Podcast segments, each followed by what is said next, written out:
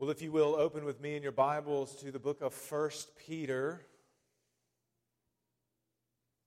1 Peter chapter 1.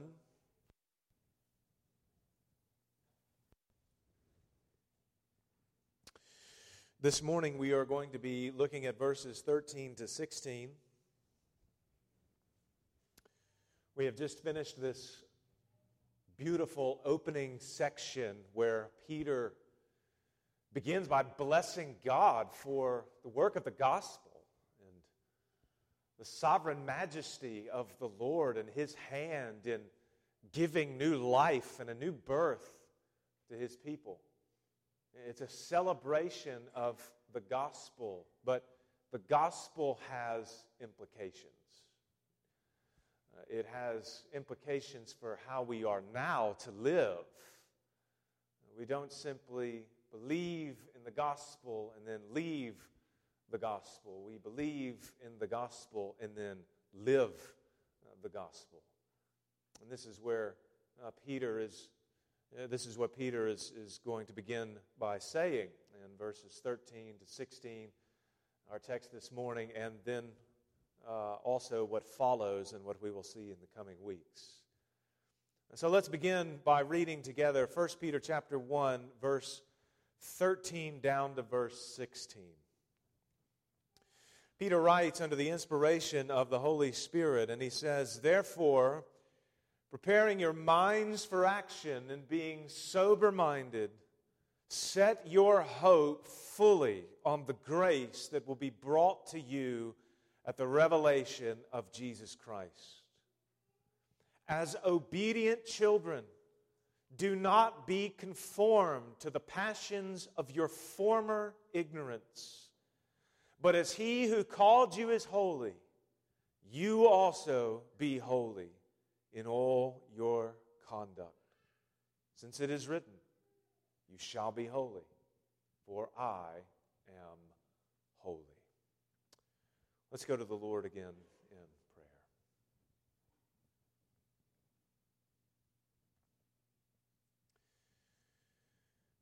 Father, in your eternal mercy, you set your affections on us, your people, and determined that you would rescue us and redeem us by the work of your Son, Jesus. And that through the cross of Christ and the power of the resurrection, you would apply redemption to our lives now by the Holy Spirit by the Holy Spirit, you would sanctify us and make us holy. And so, Lord, you have called us out of the kingdom of darkness and into the kingdom of light and summoned us to live now as children of light. Now that we have, by faith, the Holy Spirit of God, you call us to lives of holiness. And if we do not pursue holiness, we will inevitably be bringing blasphemy to your name. So, Lord, I pray that as we hear your people embrace the gospel, and if there are those who are here who have not embraced the gospel, that you would bring them to yourself, and that through the reconciling work of the gospel, you would make us holy we would live in holiness. And I pray this all in Jesus' name. Amen. As long as the uh, gospel has been since the very beginning, it has always faced various challenges. Challenges that have come from outside of the church and challenges that have come from inside the church. There are, of course, ideologies outside of the church that gain influence in the wider culture. And through that influence in the culture, they begin to influence the thinking of many Christians. And so they have to be exposed. These ideologies have to be challenged. The gospel and the message of the Word of God has to be applied to the various philosophies of the day, and the truths of the Word of God must overcome them. But other times, and perhaps, probably most of the time, the most pressing challenges to the gospel actually come from within the church, from among those who profess to be the people of God. When the Apostle Paul, for example, was saying his final farewells to the elders of the church at Ephesus in Acts chapter 20, knowing that this was going to be the last time that, that he would see them, knowing that, that he had spent uh, much of his time and effort in planting this church and ministering to this church and sending other gospel preachers to this church, and he had labored over them in prayer and even in tears. Knowing that this was going to be the last time that he, he would see them, he charged the elders of the church to care for the church of God, which he obtained with his own blood. Then he said to them, He said, I know that after my departure, fierce wolves will come among you, not sparing the flock. And then listen, and from among your own selves will arise men speaking twisted things to draw away disciples after them. The challenges that Paul is prophetically saying is going to come to the church at Ephesus are going to be challenges that arise from within. Men who, for a long time, had preached the gospel faithfully, perhaps had even led others to Christ are eventually going to turn away from the gospel and draw others to themselves. They will have such a craving for power and for recognition that they will twist the word of God to suit themselves and draw many to themselves. We know as well about the book of Galatians, of course, where false teachers there within the church preaching a false gospel, a gospel that Paul says is no gospel at all. He, he cursed the gospel they were preaching.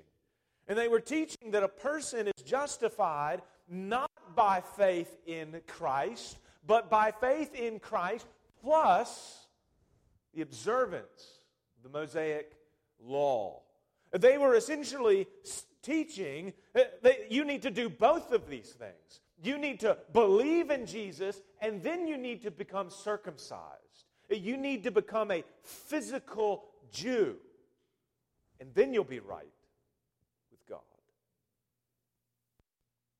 But another challenge that we have seen since the very beginning is what has come to be known as the antinomian heresy. Very simply, antinomian Antinomianism is the exact opposite of the Galatian heresy. It means anti law or against the law, and it refers to people who believe in a kind of cheap grace. They rightly believe that you must have faith in Christ to be saved, and that the grace of God cleanses you of your sin.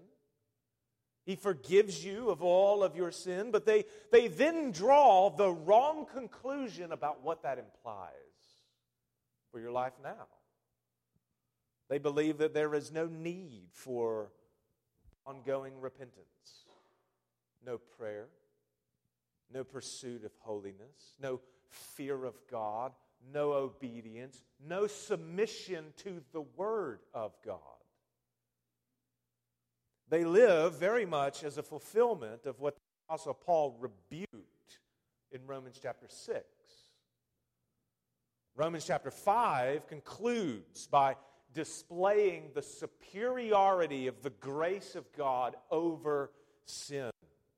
Paul says at the end of Romans chapter 5 that where sin increased, because the law came in to increase trespasses, to to expose and reveal more and more sin. He says, where sin increased, grace abounded all the more.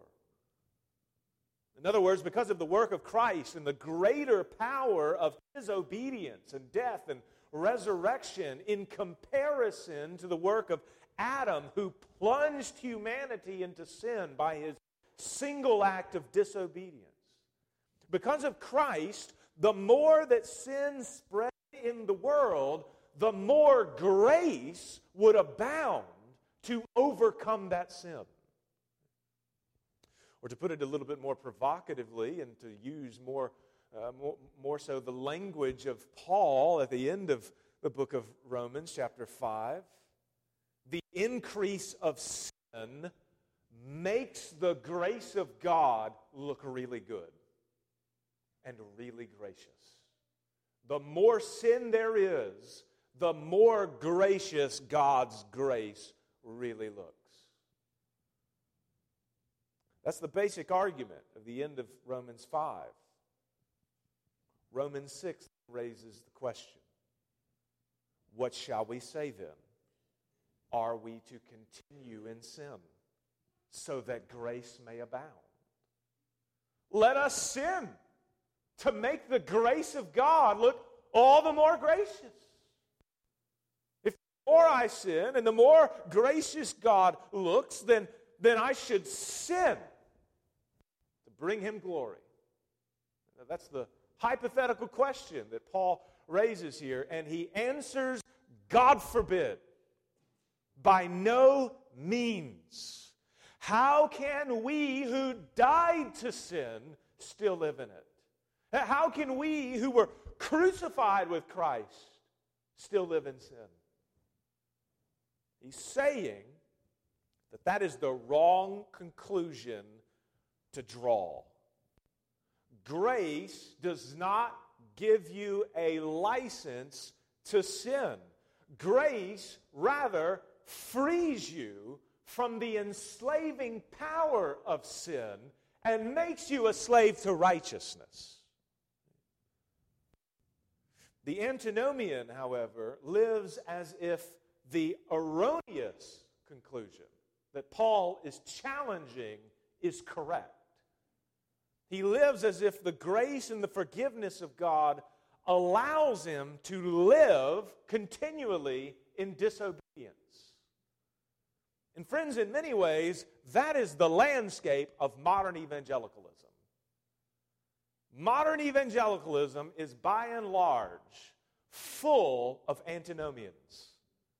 If not in thought, in practice, many Christians live as if they were antinomians.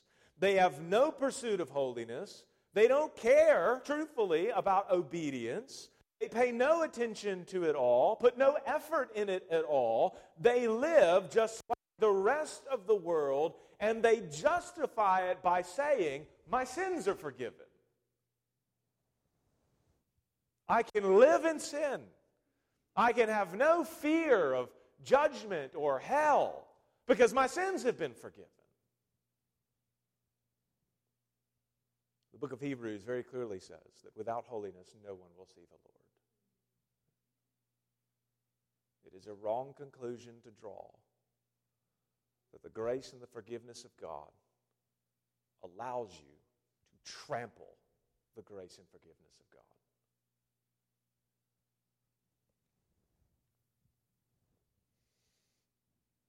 Many people live as if the gospel has virtually no implications for what their life ought now to look like.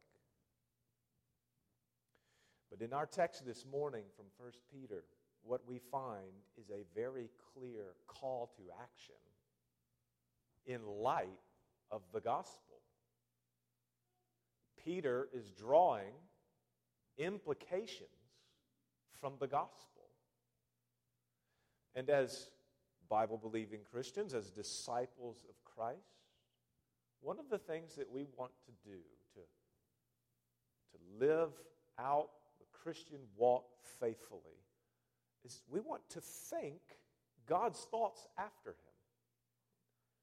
And so when Peter is praising God for his sovereign work in the gospel, And then his conclusion is that that implies a certain manner of life that I am to live. That's how we ought to be thinking. That's how our minds should be shaped.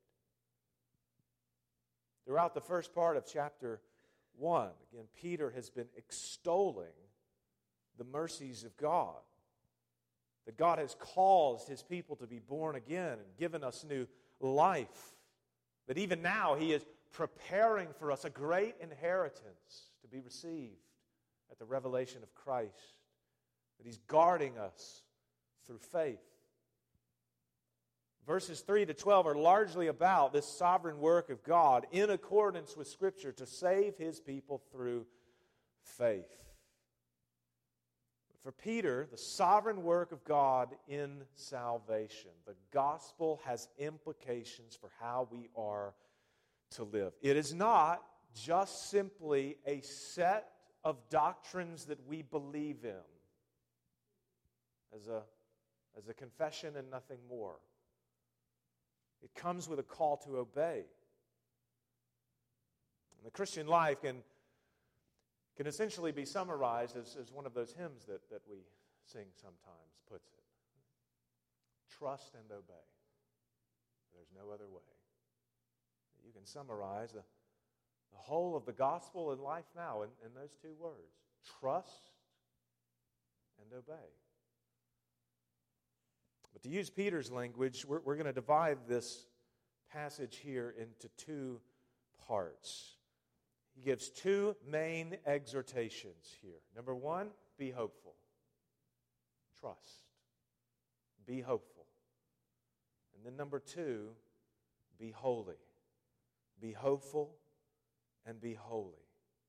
This is what the gospel calls us to do. So let's, uh, let's unpack this a little bit more uh, together.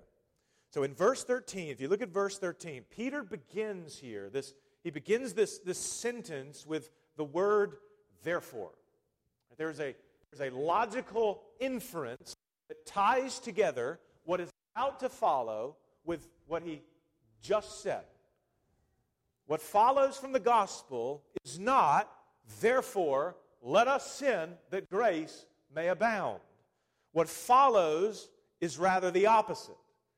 The gospel demands a certain kind of action, and that action is first of all to be hopeful, to be a hopeful people. Notice that the main command here is found at the end of verse 13. Peter says, Therefore, and then towards the end of the verse, therefore set your hope fully on the grace that will be brought to you at the revelation of Jesus Christ. As you live as exiles in this world, as you go through trials of various kinds, as you find yourself as a foreigner and an outcast because you have been born again and born into the family of God and are therefore not a citizen of the world. You're a stranger to the world. As you find yourself living in this state, you are to set your hope fully on the grace that is coming to you. This is essentially Peter's way of saying trust in the promises of God. You trust continually in the promises of God. He uses the word hope very much like the Apostle Paul uses the word faith. They're virtually synonyms. And so the exhortation here, in light of the work of God in the gospel, is to set your hope on the gospel. You, you don't graduate from it, you don't move on from the gospel. You don't believe the gospel in the beginning and so get saved and and then you, you know, move on to, you know, okay, what are the practical things in life? No, it's the gospel in the beginning, it's the gospel now, it's the gospel in the future. You hold on to the gospel from now until the end of eternity. It is the gospel that brought you to God when you first believed. It is the gospel that will bring you to God at the revelation of Christ. You set your hope on the gospel. How, though, are we to go about doing this? It's, one thing to, to say it, trust in the Lord, believe the gospel. But how do we continue in the faith and continue believing and hoping when it is so easy to drift away and to fall into unbelief and apostasy? Well, Peter provides here two things that we are to do in order to set our hope on the grace that is to come. One of these, he says, is to prepare your minds for action. He says again, literally, you set your hope on fully on the grace that will be brought, literally, by preparing your minds for action. This phrase here, in a very wooden way of, of translating it, literally says, Gird up the loins of your mind. In the ancient world, it was customary for men to wear long robes. Right? They didn't have fitted jeans or nice athletic wear that would allow them to, to walk comfortably and to run long distances. And so, if something came about where you had to make some sort of journey, you had to go somewhere rather hastily, you, what you would do is you'd, you'd grab up your robes and you'd You'd gird them up and you'd tuck them into your belt so that your legs would have some more freedom, so that you could, you know, climb over some, some rocks or on a mountain or in the wilderness, right? You needed some freedom of movement because if you're just wearing the robes, you're probably going to trip over yourself pretty easily. So you gird up the lo- your loins by tucking in your robes into your belt. In the book of Exodus, when the Israelites are commanded to eat the Passover lamb before setting out from Egypt, they were told to, to eat the Passover lamb in haste, to eat it in a manner that symbolized that they were about to take a journey quickly out of Egypt and into a wilderness. And one of the ways that they symbolized this eating in haste was by eating the lamb with their loins girded up with a belt fastened around their, their waist and, and ready for travel. Here, Peter is saying, you do that with your mind. You gird up the loins of your mind. Setting your hope on the grace to come. Trusting in the gospel is not just a matter of some kind of sentiment that you have. It's not just some good feeling that you have about the future, it involves thinking, using the mind. Gospel believing people are not an unthinking people. We do not check our minds at the door and replace it with faith. Those are not at odds with each other.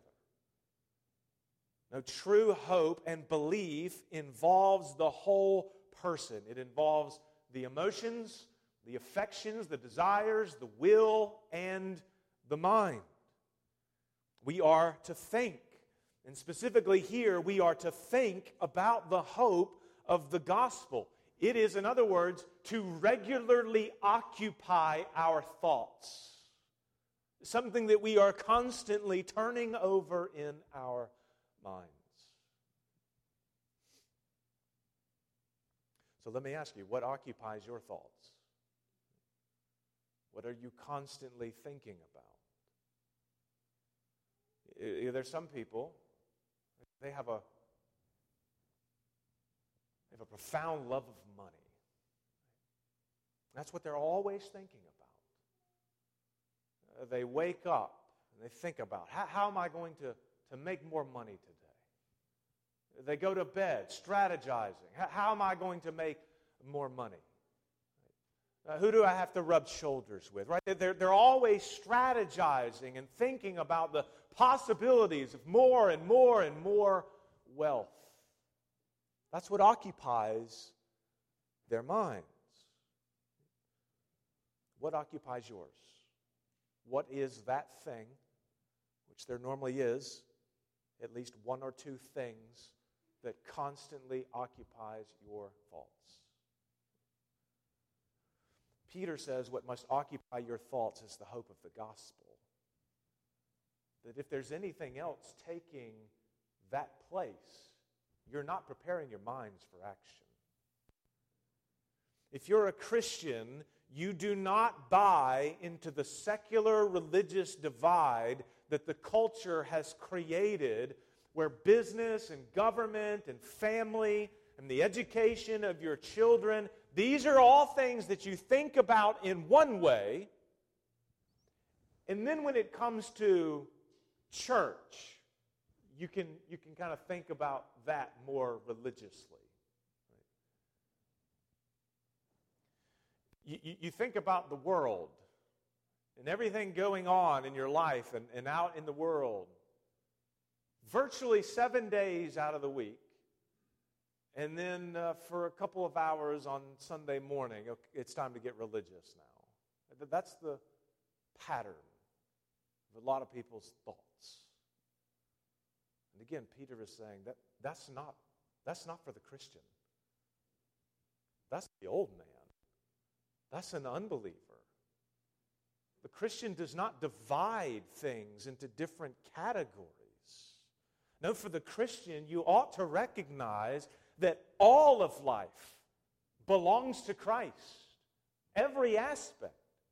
And so the way that you think about everything is always with a view to the gospel. Psalm 1 says, the blessed man is the one who meditates on the law of the Lord day and night. The Christian man is the one who meditates on the gospel of God day and night. And that way of thinking shapes every sphere of your life. So you set your hope on the gospel by, number one, using your mind. But then Peter also says you do this by being sober minded, or literally just sober. You gird up the loins of your mind, number one, and number two, be sober. Now, this here is not a command just to, uh, to not get drunk. It, it draws on that idea, it draws on that image, but he's not just saying,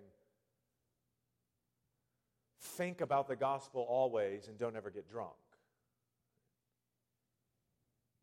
He's causing us to, to think about what happens when someone is drunk. What happens? A lot of things can happen. Number one, their, their senses can become numb. Perhaps you've, you've seen in some old war movie before, a Civil War movie or something like that. A soldier gets shot, and the medic has to you know, remove that bullet from, from his wound. And before he does the medical procedure, what does he do? He'll, he'll give him some alcohol to numb the pain. And it can have a numbing effect on the senses. A drunk can also become emotionally unstable, and the smallest things can, can cause them to fly into a fit of anger, or it can, can cause them to, to go into a state of depression. Their emotions are all over the place. He can lose his physical orientation and balance. He can black out and forget where where he was or where he even is in the moment. Well, similarly, that's what the world can do to you. The more that you drink of it, the more it can numb you to the things of God and the gospel. Perhaps, for example, you've, you've worked, or even you are working at a job, and, and you're around a lot of unbelievers. And you want to have a, a good relationship with them. You want to be cordial. You want to you're genuinely concerned about their life. You want to know them, but you know, you get to know them. You you cut up with them. You joke around with them. You have you engage in small talk with them. But maybe you're you're out at lunch or you're in the teacher's lounge or wherever you may be and everybody is gathered around together. They're all unbelievers and they start really cutting up using some crude joking. and you find yourself starting to engage in the same kind of banter. And you know it's wrong. You know that you are not using your words to the glory of God. Because you are so concerned about man, you begin to engage. The, you begin to drink of the world's conversation, and it numbs you to the things of the Lord. That's what Peter's getting at here. You need to always set your hope on the gospel. And one of the ways that you do that is by always being sober, not drunk on the world. Now, this leads us to the second main exhortation, which is closely related. In light of the gospel, we are, of course, first of all to be hopeful, but second, we are to be holy. We are to be holy. The gospel has implications for how we live. The main command here is found in verse 15. Peter says there, But as he who called you is holy, you also be holy in all your conduct. Very simply, really nothing more profound to add than to simply state the command Christian, you are obligated to be holy. It's not something that you can leave aside for those really strong Christians. It's not an option. This command is for every single person who professes to know Christ. And to deny this, right? To, to, to think that holiness is not really that big of, a, of an issue. It's not really something that your effort needs to be going into. To deny the necessity of personal holiness, friends, is to deny the person and work of the Holy Spirit. It is to be functionally anti Trinitarian, right? a functional heretic, because it is the work of the Holy Spirit to make you holy.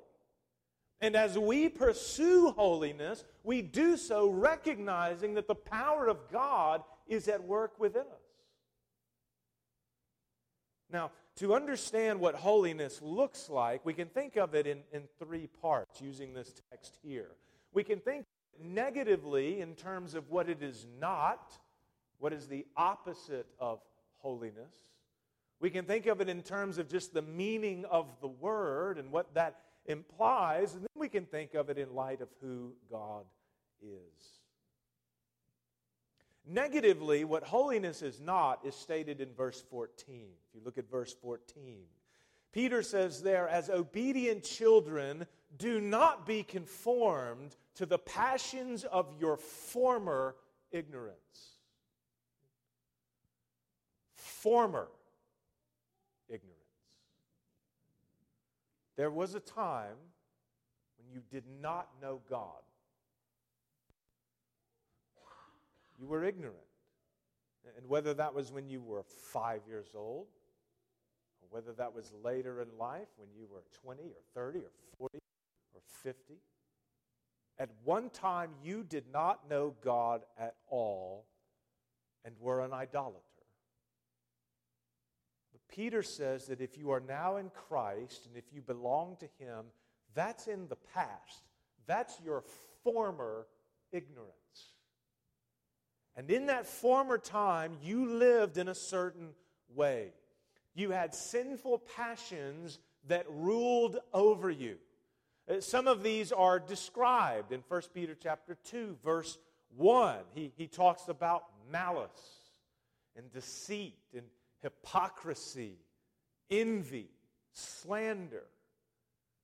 These are all the things that characterize an unbeliever. When you talk to someone who doesn't know Christ, it's, it's usually not hard to get them to admit that they lie or they have lied quite often in their lives. It's not hard to get people to admit that they frequently lust, that they engage in all kinds of covetousness. They form cliques, they spread rumors and gossip. That's just the way the world operates. And Peter is saying, This is not for you. You are not to be conformed to these passions. Peter in chapter 2, verse 11, he says that these are passions, in fact, that wage war against your soul. You don't engage in those things that are going to kill you. And holiness requires you to repent of these things. They are not to be characteristics of your life. There is no such thing as an envious Christian or a hypocritical Christian or a gay Christian. Those are not biblical categories. When you are in Christ, those are part of your former ignorance. And now, the designation given to you in Christ is saint, holy ones. You're not sainted after death, you're sainted now in Christ. And the call is to live in accordance with that sainthood. Now, another way of looking at holiness is just by the meaning of the word. Its most basic sense has to do with something being set apart or consecrated for use to God. There's a good example of this meaning in a verse that we read earlier from 2 Timothy chapter 2 verse 21. Paul says there, therefore if anyone cleanses himself from what is dishonorable, he will be a vessel for honorable use, set apart as holy, useful to the master of the house, ready for every good work. Holiness means that the entirety of your life belongs to God.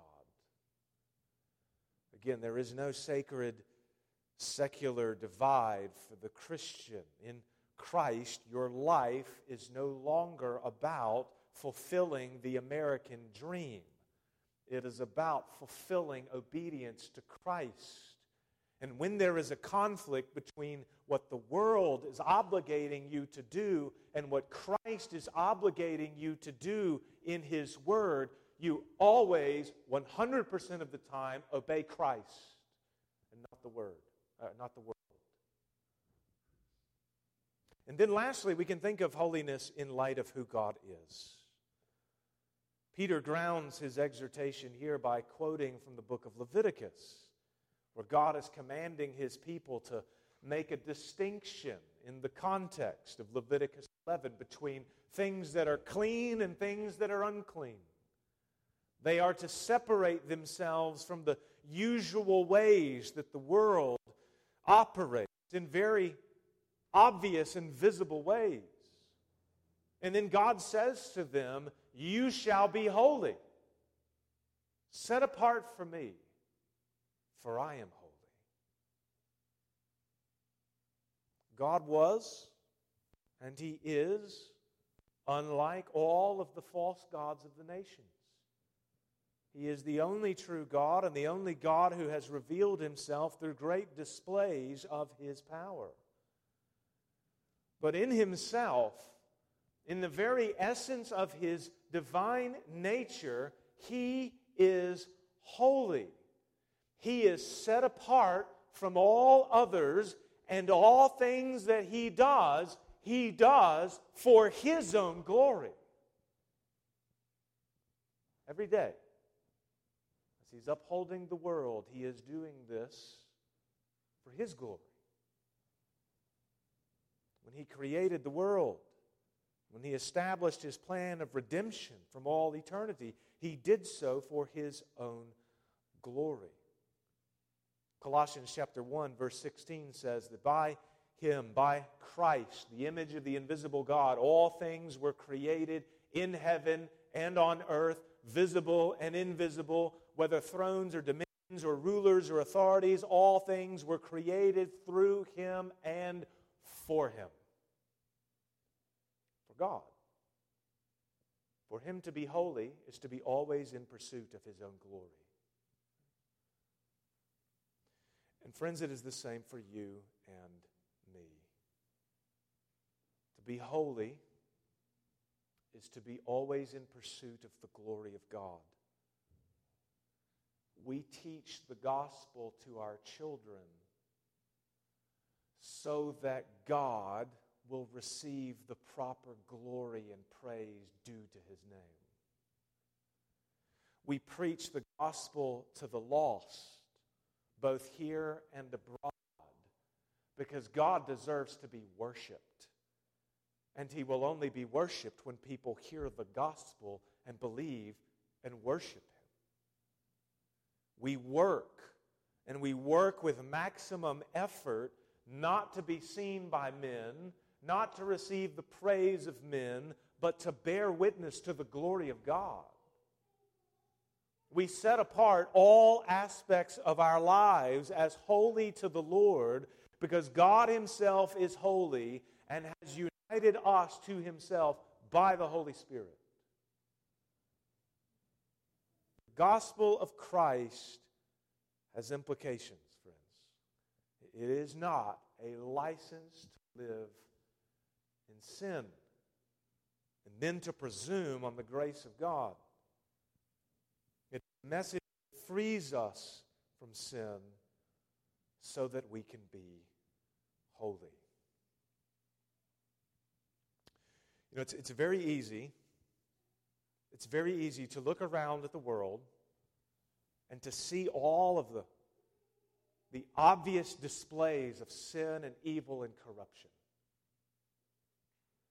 And it's very easy as well to, to look at the wider landscape of churches in the world and in our own nation and to see so much silliness, to see so many things operating in churches that are directly contrary to the gospel.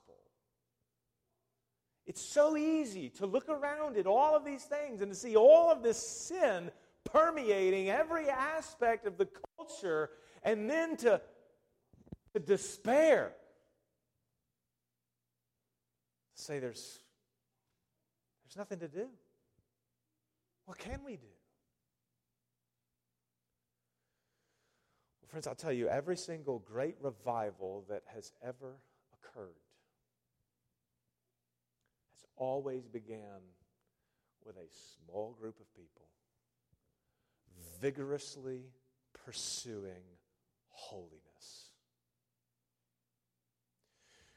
You think about the Methodist movement that got started a couple hundred years ago. The Wesleys, Whitefield, they had some different theological points. One of the things that drove them to preach the gospel, to, to go from colony to colony preaching the gospel, was this pursuit of holiness. And when people became believers, they didn't just check them off. Say we, we, we tallied up. We had, uh, we had 100 conversions today and then move on. The whole point was to make disciples of believers. And to make disciples was to make a people who had a passionate, burning desire to be holy in all of life. The great Puritans that many of us often look to as examples of faithfulness to God. Friends, they're examples because they made all of their lives, not just some of it, all of their lives consecrated to the will of God. And so the call, biblically, that we have is a very simple one. Number one, be hopeful. Don't despair. You trust in the gospel. People who have, who have been before us, who have gone before us, have seen way worse than we have seen. You continue to trust in the Lord and then be holy. That, that's the summary of the Christian life. Friends, pursue holiness. Go to the Word of God. Look at His commandments and make it a purpose that you will, by all means, obey the Word of God and bring glory to the Son of God. Amen. Let's go to the Lord in prayer.